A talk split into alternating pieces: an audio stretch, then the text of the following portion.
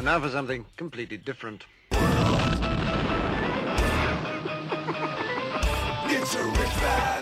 Forget everything you've been told by others before. Get ready for the real deal, the full story, real talk about money, markets, life. Now, it's The Real Investment Show with Lance Roberts, presented by RIA Advisors.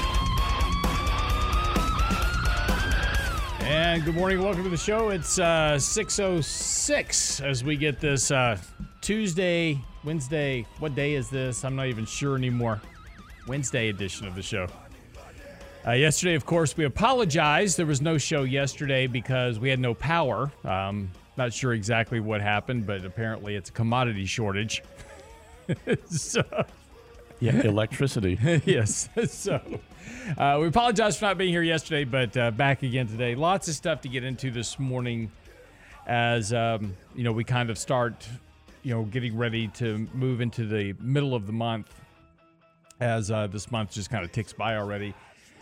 Uh, lots of Fed speakers coming up. We're going to get the FOMC uh, latest release of minutes. And one of the things that we're looking for there, and this was one of the things that really kind of spooked the markets yesterday, was Lael Brainard came out and said, and of course, she's now going to be, you know, part of the Federal Reserve Permanent Voting Committee for the FOMC. And she said that uh, we need to have a much faster runoff of the balance sheet and and and I was doing a uh, podcast yesterday, um, talking a little bit about this, and and this is an important aspect to understand is that when the Fed talks about draining their balance sheet, right? It's like, oh my gosh, quantitative tightening. What you know, this is going to be terrible, right? They're going to be just selling all of their bonds into the markets and you know, this has caused interest rates to spike because there's going to be no buyers for bonds. Uh, be careful with that first of all, there's several things that are going to happen here. First is that a lot of the bonds that the Treasury has been buying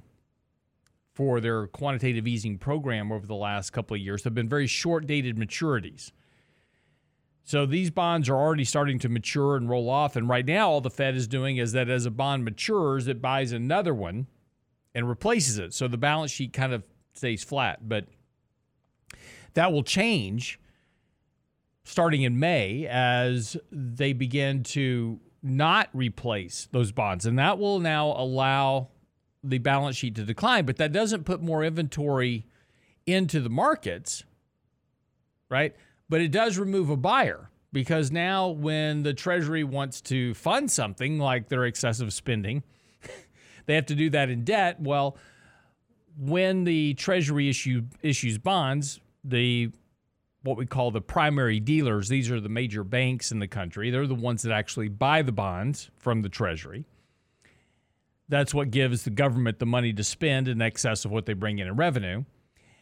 The banks then have a couple of choices. They can either hold the bonds themselves, they can sell them to individuals, pension funds, you know, corporations, whoever wants them, or they can sell them to the Fed. Back in the day, used to be that it, the, the banks would hold these bonds for a period of time it's called aging. They would age these bonds before they would sell them. That used to be a couple of week period. Now it's almost an immediate transfer. The banks buy them and immediately sell them to the Fed. And this is QE. The Fed now this is also where mother, another kind of misnomer comes up because everybody goes, well, the Fed's printing money. No, they're not printing money. The Federal Reserve does an asset swap with the banks. The banks have the bonds. The Federal Reserve has the reserve accounts for the banks. So the Federal Reserve credits the reserve account for the value of the bond, and there's an asset swap. Banks get the, the reserve credit, Federal Reserve gets the bond. So, this is why that never created inflation as much as the hand wringing was about over the last decade or so, because there wasn't really money printing. Now, in 2020, why do we have inflation today? Well, it's not because of the Fed, it's because of the government. Government decides to basically send out $5 trillion worth of liquidity through enhanced benefits, child, you know, uh, tax, you know, tax checks to houses, all these type of things, unemployment benefits. That's direct money into households that turned around that they spent at a time when we'd shut down economic production, so your demand is greater than your supply. That's why you have inflation. It has nothing to do with the Fed. So the Fed is, is about to start reducing their balance sheet. Now, that's got impacts for the markets, absolutely, because it's going to reduce liquidity supply in markets. Less the, the banks use those excess reserves for prop trading, whatever they're going to do with it. Money finds its way into the markets, but there's also a psychological connection between the excess or, or between QE and the markets. Markets have now been trained that when the Federal Reserve does QE, you buy stocks. The opposite logic also exists that when the Fed's not doing QE, you shouldn't buy stocks, right? And so this is why there's likely going to be a bit more turmoil in markets as we go forward. But this is this is going to be emblematic of the problem that the Fed faces now is that every time they begin to hike rates and reduce their balance sheet, a problem results that requires them to go back to low interest rates and doing more QE. So the question now becomes what is it that's coming down the pipeline? What is it that's going to cause the next crisis in the markets that the Fed's going to have to bail out? And I actually just kind of wrote an article on this a couple of weeks ago talking about bailouts are ruining capitalism. And the problem has become that we don't allow people to fail. As soon as somebody gets into trouble, we start to bail them out one way or the other. And this this removes the value that Darwinistic process of capitalism where weak players fail and strong players survive. And we've changed that dynamic over the last 12 years because we've now decided that, you know, crises and recessions and these things they're they're bad and we can't have those happen. But in trying to prevent those crises, we're now creating crises more often by not allowing the capitalistic process to work. And there's another crisis now that's brewing on the horizon that may be showing up much sooner than later. In other words, we may find the Fed dropping rates and doing and going back to QE even sooner than expected. But we'll talk about that after the break because it's going to take a little bit of a explanation to understand how this dynamic works and why there's a potential problem brewing on the horizon.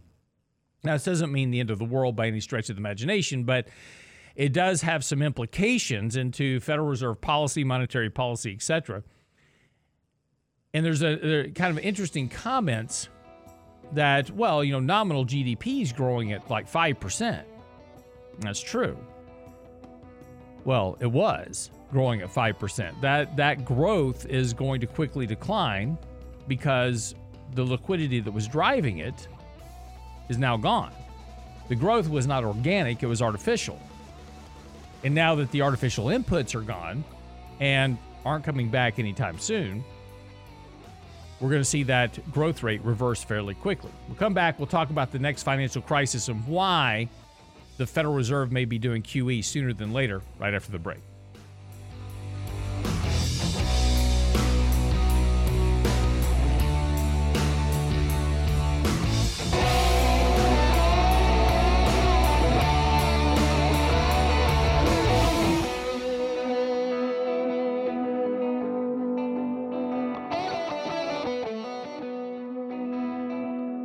Get daily investment news you can use, delivered at the speed of the internet at realinvestmentadvice.com. We're all impacted by the significance of the passage of time, especially when it comes to signing up for Medicare. When should you enroll? What's the best plan for you? How will the significant passage of time adversely affect your Medicare premium? Join Richard Rosso and Danny Ratliff for our next virtual lunch and learn on Medicare, avoiding pitfalls and permanent penalties. Thursday, April 21st. Register now at realinvestmentadvice.com for our next free lunch and learn to avoid the pitfalls and permanent penalties of Medicare. RealInvestmentAdvice.com.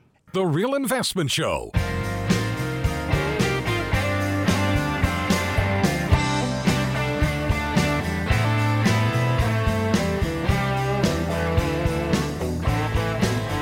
So, the next financial crisis, where's it coming from and what's going to cause it? And it's going to be an interesting one, I think. Now, this is pure speculation on my part, but I'm just watching a few things that are going on.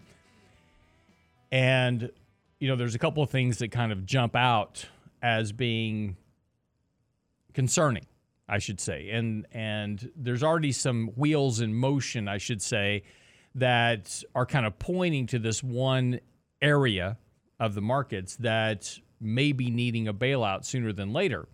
And that's the commodities market.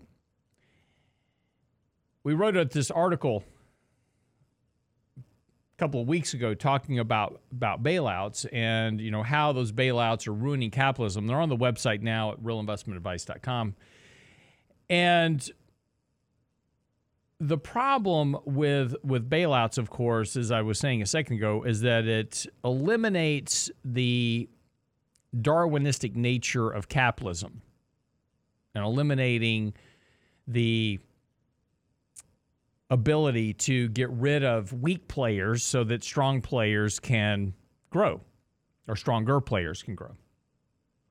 And you know, we've started this idea that now everybody needs a bailout. Back in 2008, we bailed out the banks because they got themselves over their head and, you know, bad mortgages, right? And we go back then and we say, well, you know, we can't let the banks fail because if the banks fail, well, you know, this won't be good economically. Of course, the banks are members of the Federal Reserve and, and they were saying basically, don't let me fail because, you know, I'm too big to fail. And we came up with this whole idea, right?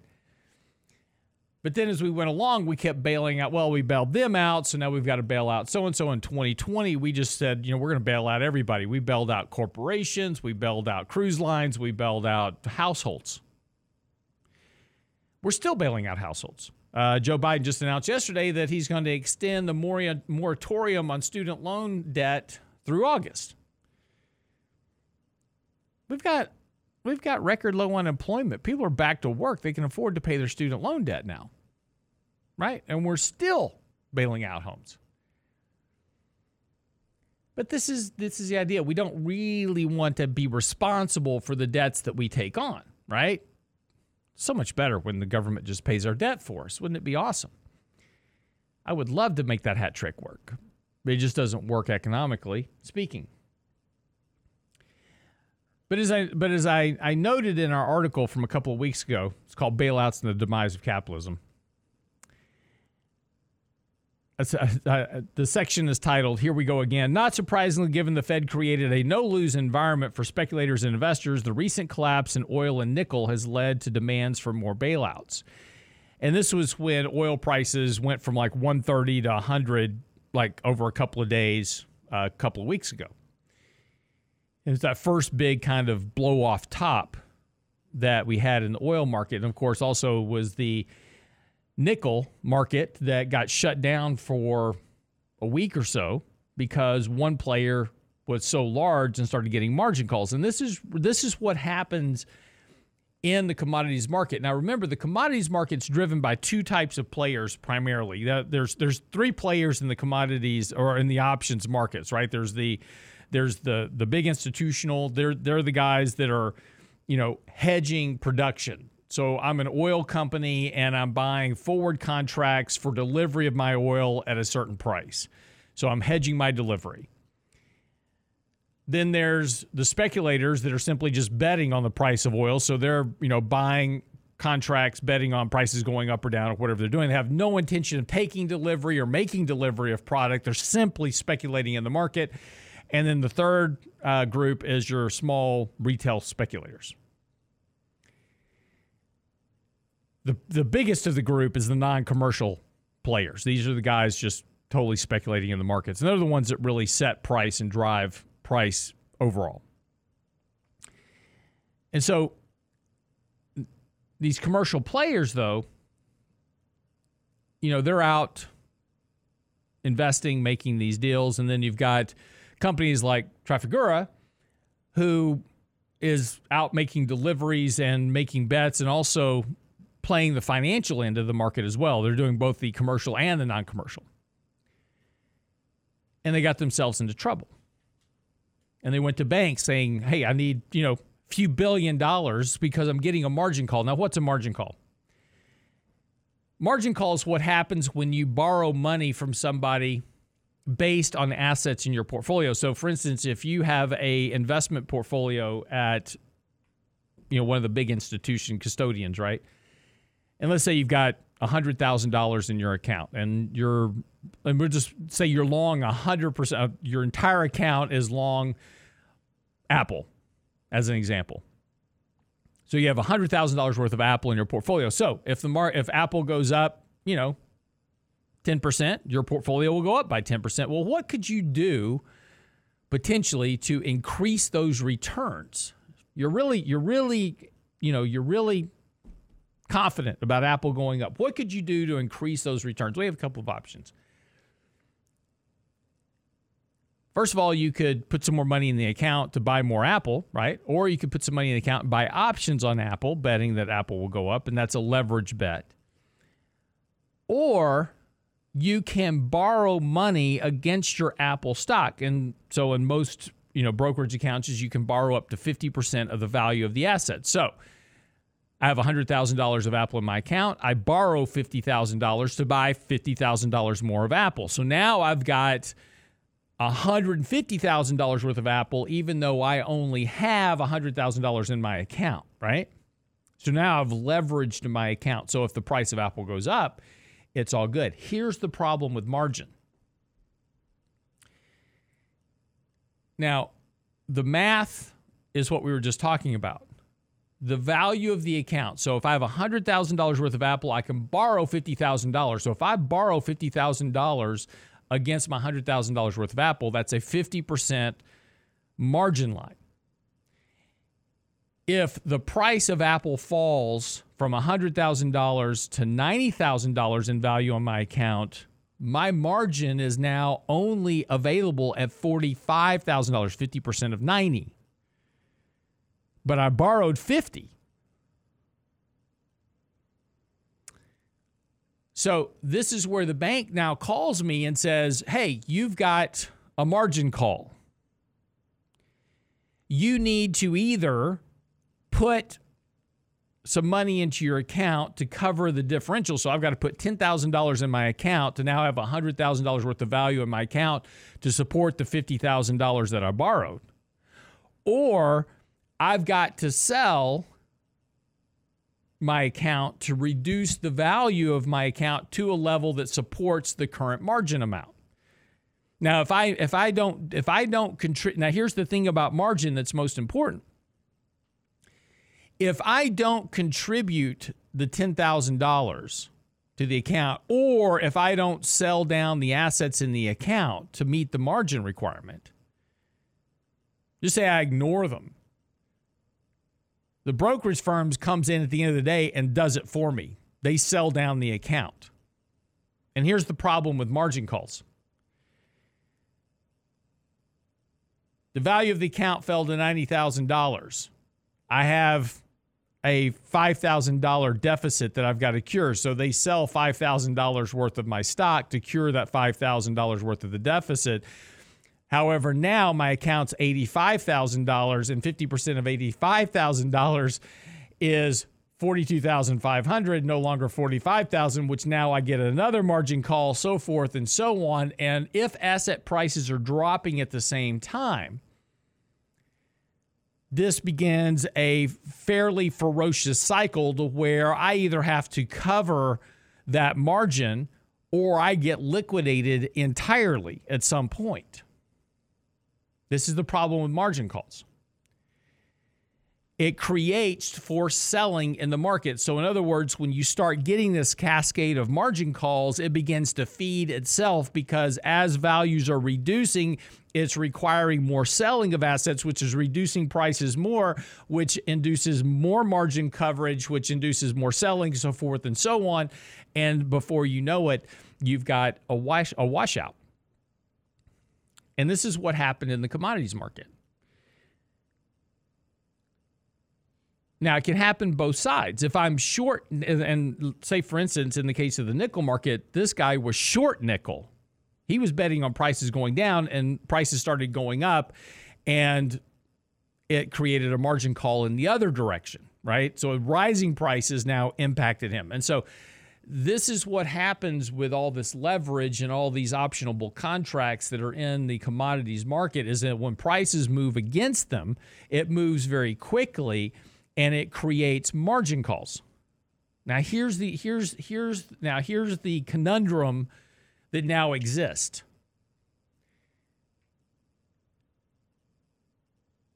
In the commodities market, commodity margin calls, you know, commodity prices affect both the margin and the delivery. In other words, if I'm getting a margin call, but I can't get delivery of the product because of sanctions or whatever else is going on, why pay the margin? And this is one of the problems that we've got going on right now with sanctions and with things. There's simply not any product available for delivery which is now creating skews and prices, which is creating potential risk in the commodities market. Like I said, Trafigura already is facing margin calls. The nickel, the, the guy in the nickel market was already facing margin calls. These are big players, by the way. And if this starts to spread, commodities players have already gone to central banks asking for a bailout.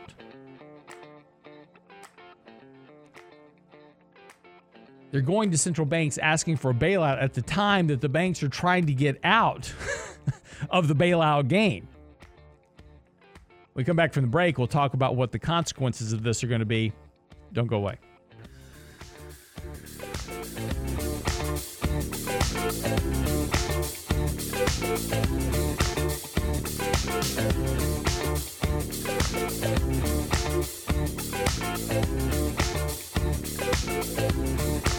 Thank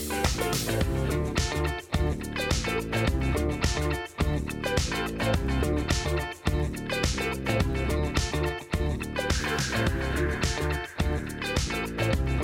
Real Investment Advice blog. It's required reading for the informed investor. Catch it today at realinvestmentadvice.com. We're all impacted by the significance of the passage of time, especially when it comes to signing up for Medicare. When should you enroll? What's the best plan for you? How will the significant passage of time adversely affect your Medicare premium? Join Richard Rosso and Danny Ratliff for our next virtual lunch and learn on Medicare, avoiding pitfalls and permanent penalties. Thursday, April 21st. Register now at realinvestmentadvice.com for our next free lunch and learn to avoid the pitfalls and permanent penalties of Medicare. Realinvestmentadvice.com. You're listening to The Real Investment Show.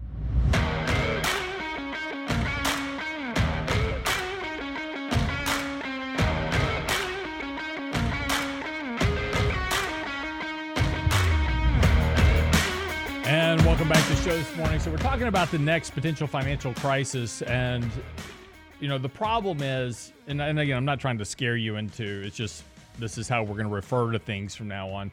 Every time we have a problem in the market, it's a financial crisis. Um, you know, it's it's just a it's it's you know problems that we create monetarily through bad policy decision making of just bailing out everything and you know one of the problems is that you know each one of the events we've had over the last, you know, 50 years. 1970s, it was the Nifty 50. And 1987, it was portfolio insurance caused the 1987 crash. Then we had the long-term capital Asian contagion problem in 97. Then we had the dot-com crisis in 98. We had the financial crisis and and you know the dot-com crisis was basically, you know, um, you know dot com companies and the financial crisis 2008 primarily real estate mortgages. You know the next event you know we'll we'll figure out what it is. The you know the problem is we've got overvaluation a lot of assets now whether it's real estate stocks commodities etc you know we've got asset bubbles in a variety of places this time around. So the question will be is you know what triggers an event that you know causes a ripple effect and don't know what that is but right now it seems to me that commodities are really sticking themselves out as the potential leader, I guess, in terms of the next thing that the Federal Reserve and central banks globally are going to have to bail out. Because there's the, the, there's two problems here. One, it's not just about the amount of speculation that's going on in the financial markets, particularly in the commodity space, but it is also the impact of an inability to deliver product. There's just simply not enough supply. And that's the problem with liquidity. Liquidity kills you quick. And if something goes wrong in, on the liquidity side of the market, it leaves everybody exposed. And from that exposure, this is where you create large losses. These large losses impact the financial system, and there's, you know, uh, those risks then feed through to the banks that loan the lines.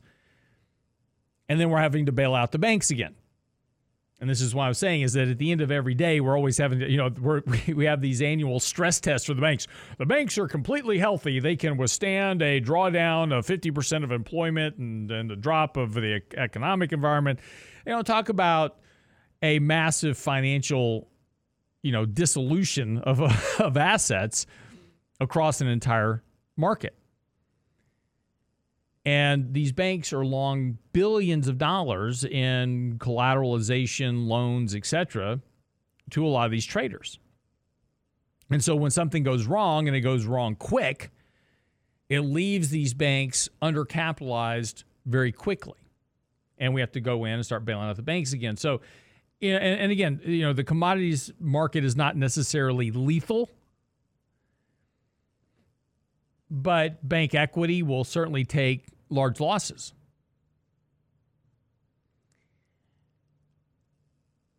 So the question then becomes, you know, where does central bank step in? Well, the ECB just last Friday told basically commodity, commodity traders are already looking for a bailout because of what's going on in the commodities market, and the ECB said no.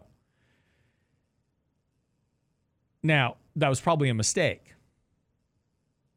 And what that's, you know, if, if this begins to spread and we continue to have a prolonged period of an inability to deliver commodities, we're likely going to see bigger problems across the commodity space. And if we do that, and if that does occur, and, and, let me be clear, I'm not saying this is going to occur right? I, I, want you to be really, I don't want you to walk away from what I'm saying today and say, oh, I need to sell everything because Lance said we're about to have a financial crisis. I'm not saying that. What I'm saying is there are some gre- ingredients here that potentially can set up a financial route. And it can happen very quickly because commodities are very leveraged and it's a very big market. I mean, you think about all the commodities that we trade every day nickel, platinum, oil, you name it, right? I mean, just, you know, corn, wheat, soybeans, pork bellies, uh, you know, cattle, you know, all those. Anything that you consume between agricultural and non agricultural commodities, there are futures contracts trading on that because the people that are actually producing that stuff are hedging their their delivery and their production. If I if I've got, you know, if I'm getting $120 a barrel for oil right now, I want to lock that in, right? So I'm going to I'm going to go out and I'm going to buy contracts to guarantee that I'm going to get $120 barrel oil, you know, for the next six months, eight months, 12 months, whatever it is, I'm going to lock those prices in. Of course, in order to do that, somebody on the other side of that trade has to be betting on what? The prices are going to go down. And see this this is the important thing to understand is that none of this stuff happens in isolation. For every buyer, there's a seller. For every option contract, for every commodity future, for everything that goes on, there is a buyer and a seller. So while one person is doing one thing to hedge production, there's somebody else betting against him, and somebody's going to be wrong. And the other problem becomes is that if somebody's betting on oil prices doing X and they're betting on delivery and delivery can't be made because there's simply not enough product because of sanctions, whatever else there is, this becomes a real liquidity event for these traders and potentially companies and the banks. Again, not saying this is going to happen. So don't go panic and drive your car off the road this morning. The, the important thing is to understand is that if this does come to pass, what will happen is that the Federal Reserve, central banks globally, and again, the ECB probably made a big mistake on Friday by not bailing out the commodities traders when they asked for it. But we're likely going to have some type of return to QE fairly quickly. The Fed dropping rates back to zero and launching some type of commodity bailout fund. Because we can't allow people to fail. Let me ask you a question, though.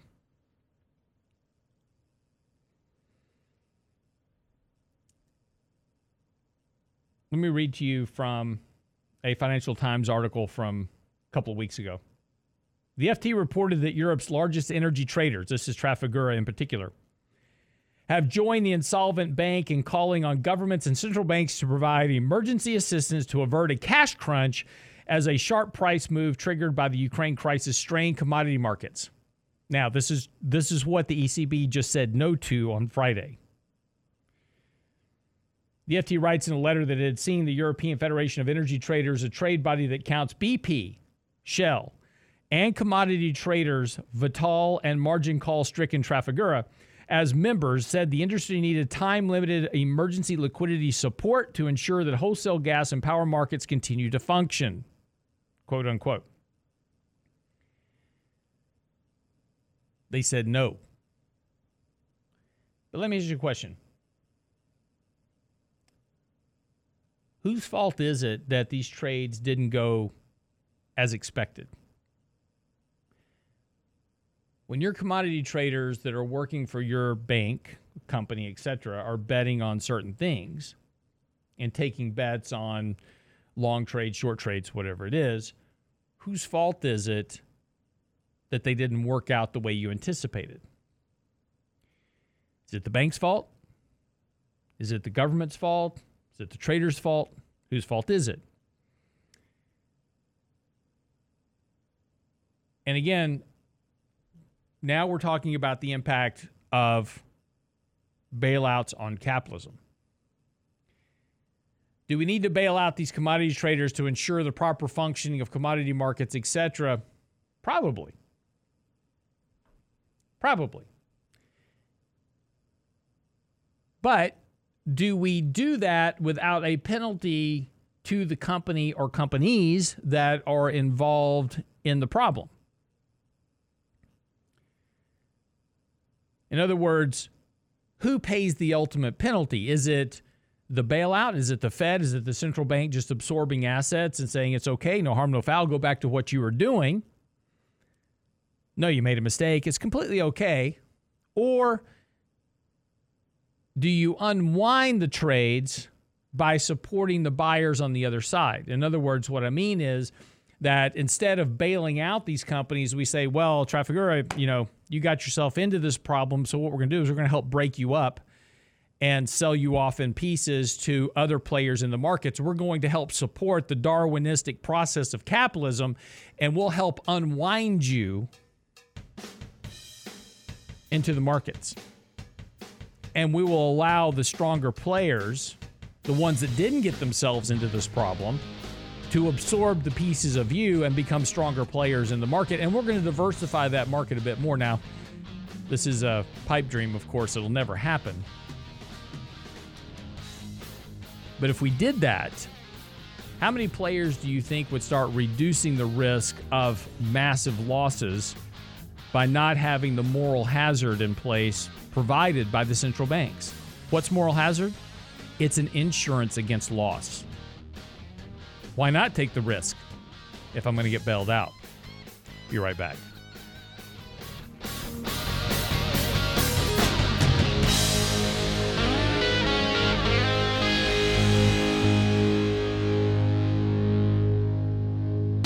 Get daily investment news you can use, delivered at the speed of the internet at realinvestmentadvice.com. We're all impacted by the significance of the passage of time, especially when it comes to signing up for Medicare. When should you enroll? What's the best plan for you? How will the significant passage of time adversely affect your Medicare premium? Join Richard Rosso and Danny Ratliff for our next virtual lunch and learn on Medicare, avoiding pitfalls and permanent penalties. Thursday, April 21st. Register now at realinvestmentadvice.com for our next free lunch and learn to avoid the pitfalls and permanent penalties of Medicare. Realinvestmentadvice.com. The Real Investment Show.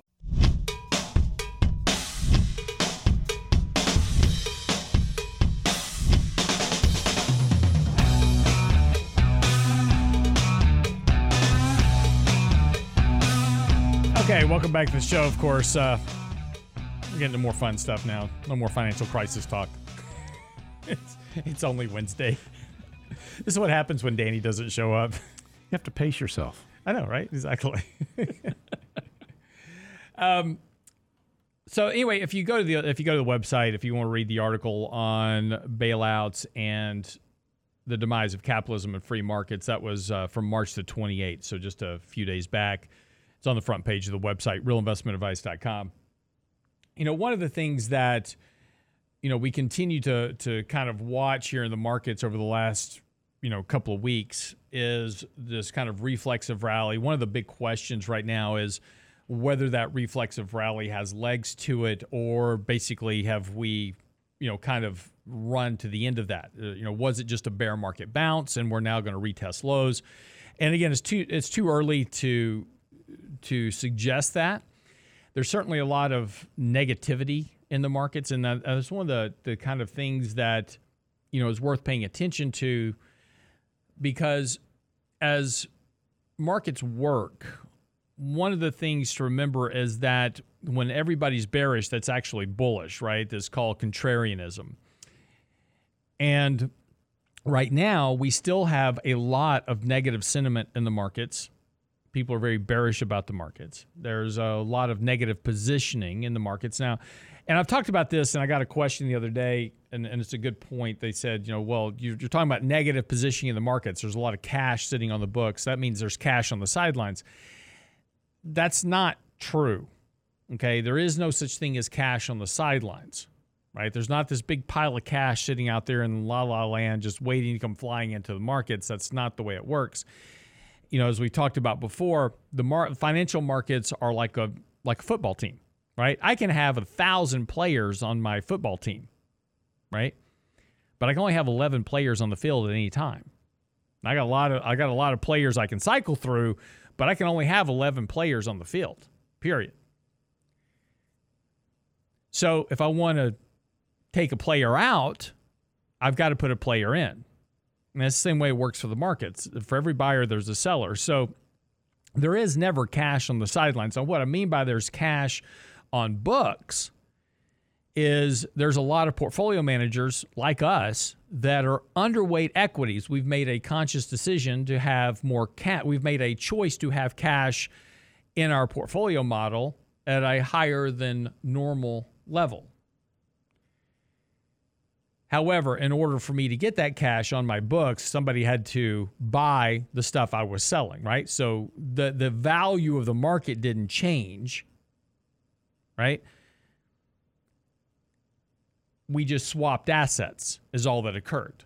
But right now, there's a lot of, of portfolio managers, hedge funds, et cetera, that are carrying high levels of cash, which means that at some point, if everybody decides that they need to be back into the markets, that they're going to be asking to swap assets again, which means they're going to have to be a group of people willing to sell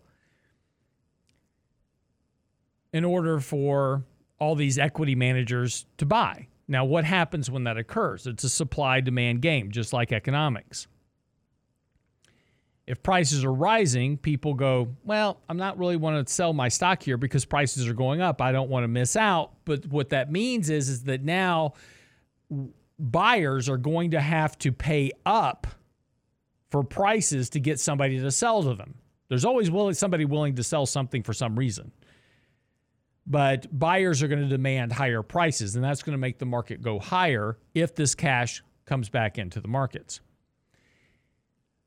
So, as, as is always the case, it's simply an asset swap. And as is always the case in the market, it is supply and demand because it's a market.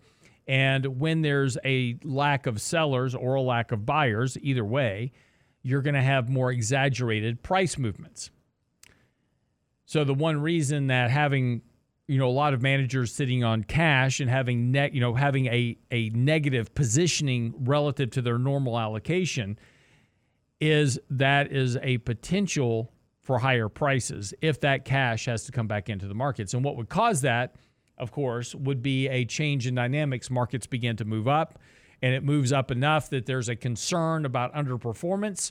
And so these managers start buying stocks in order to make sure they're tracking performance. Because remember, at the end of the day, it's all about performance. That's why it's a contrarian indicator when there's an underweight positioning of equities. And there's actually quite a few of these indicators right now that are out there that are suggesting that the bottom that we saw in March might be a bottom here for a little bit. Doesn't mean permanently, but it might be a bottom here for a little bit. So the one thing we're watching very carefully, and the one thing you want to pay attention to, is we are getting this pullback in the markets over the last couple of days. That's good because the markets had gotten very overbought and now we're starting to work off that overbought condition. And and the important thing here, as long as the markets can hold above the 20 and the 50 day moving averages, not violate that, work off this overbought condition and the current sell signal that we're in, that does suggest the markets could make another move higher. So the action over the next couple of days will be looking for some stabilization. Now markets are going to open down this morning. Dow's going to be down about 200 points at the open. Uh, Nasdaq's going to be down um, about 120 points. S&P is going to be down about 42 points. So that's certainly going to start pushing these indexes back towards that support. Now we're not there yet, but it's going to push back to those levels. So if they can hold support, not violate that to any great degree, get the market oversold, then you've got a shot for another rally that could push markets back up towards all-time highs. That certainly would not be out of the context of normality even in the the, the process of this movement right? Because all we're doing is is have been in a consolidation now in the markets. And this is another important point.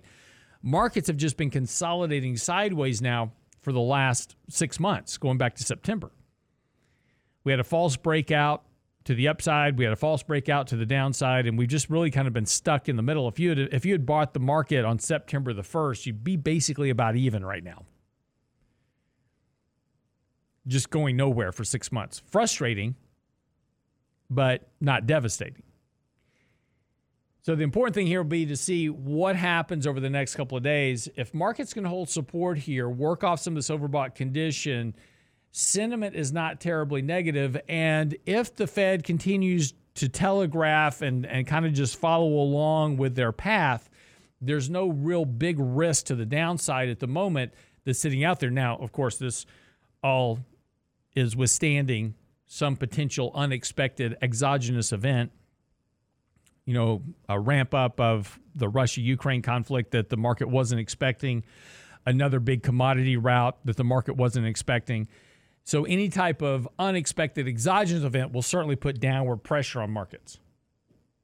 But again, that's hard to predict for. So, again, that's why you just want to kind of pay attention to what's going on here you know, there's there's a lot of of of catalyst that suggest that markets could certainly move higher here in the short term. There's also plenty of, you know, concerns between the Fed, higher interest rates, what's going on in the commodities market, et cetera, that could certainly push things lower as well. So how do you play that? See, that's the, that's the challenge. You're right here in the middle of this kind of this no man's land limbo area where potentially any decision you make, and this is what we talk about one-sided bets you know, if you start trying to make a one sided bet, I'm betting the market's going to go down. I'm going to be short the market and do all this, and the market runs up for some reason, which markets tend to do exactly the opposite of what you expect.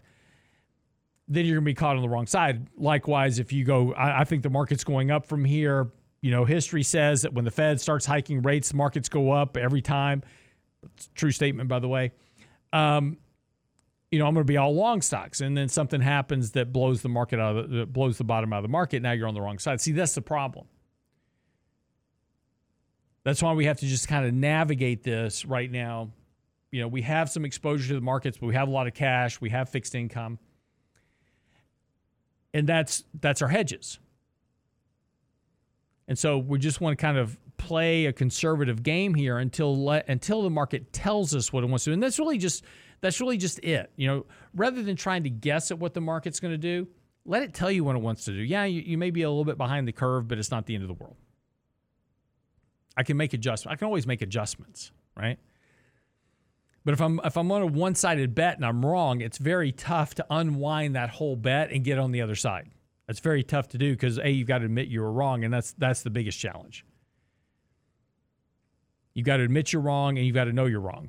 That's those are big challenges, and that often leads to investors hanging around far too long in a position they shouldn't be in because they don't want to admit they're wrong and they're convinced because of everything they're reading and this is confirmation bias we only read information that that confirms our view and since we're only reading that information oh the dollar's going to zero whatever it is when it doesn't we keep reading everything that confirms our bias that it's eventually going to go to zero so we keep hanging on that position for far too long sometimes we just got to reposition and we got to say, hey, we were wrong, got to reposition and, you know, go from there. And eventually we may be right about whatever our view was, and then we'll have to reposition for that again. But you know, that's the interesting thing right now. I'm getting a lot of emails from people. Well, the dollar's going to zero. Dollar's been rallying like a banshee here lately. Is that going to last? I don't know. But right now, with higher rates in the U.S. and uh, safety, stability, and liquidity of the U.S. Treasury, a lot of people are moving money into the U.S. We've had big inflows into treasuries lately, even though prices have gone down a little bit because rates have gone up. A lot of inflows into treasuries that's strengthening the dollar. All right, that wraps up the show for today. Get by the website. Uh, Michael Lebowitz' latest article is out, and he'll be on the show tomorrow. We'll talk about the FOMC minutes that are being released today. Lael Brainard and Bullard and what they're saying about tightening of the balance sheet. How fast will that occur? all that up on tomorrow's show. Get by the website, realinvestmentadvice.com. Three minutes of markets and money are coming out, and get our latest newsletter and more. Uh, realinvestmentadvice.com. That's realinvestmentadvice.com. See you back here tomorrow. I had a little money It's a rich man's world. It's a rich man's world.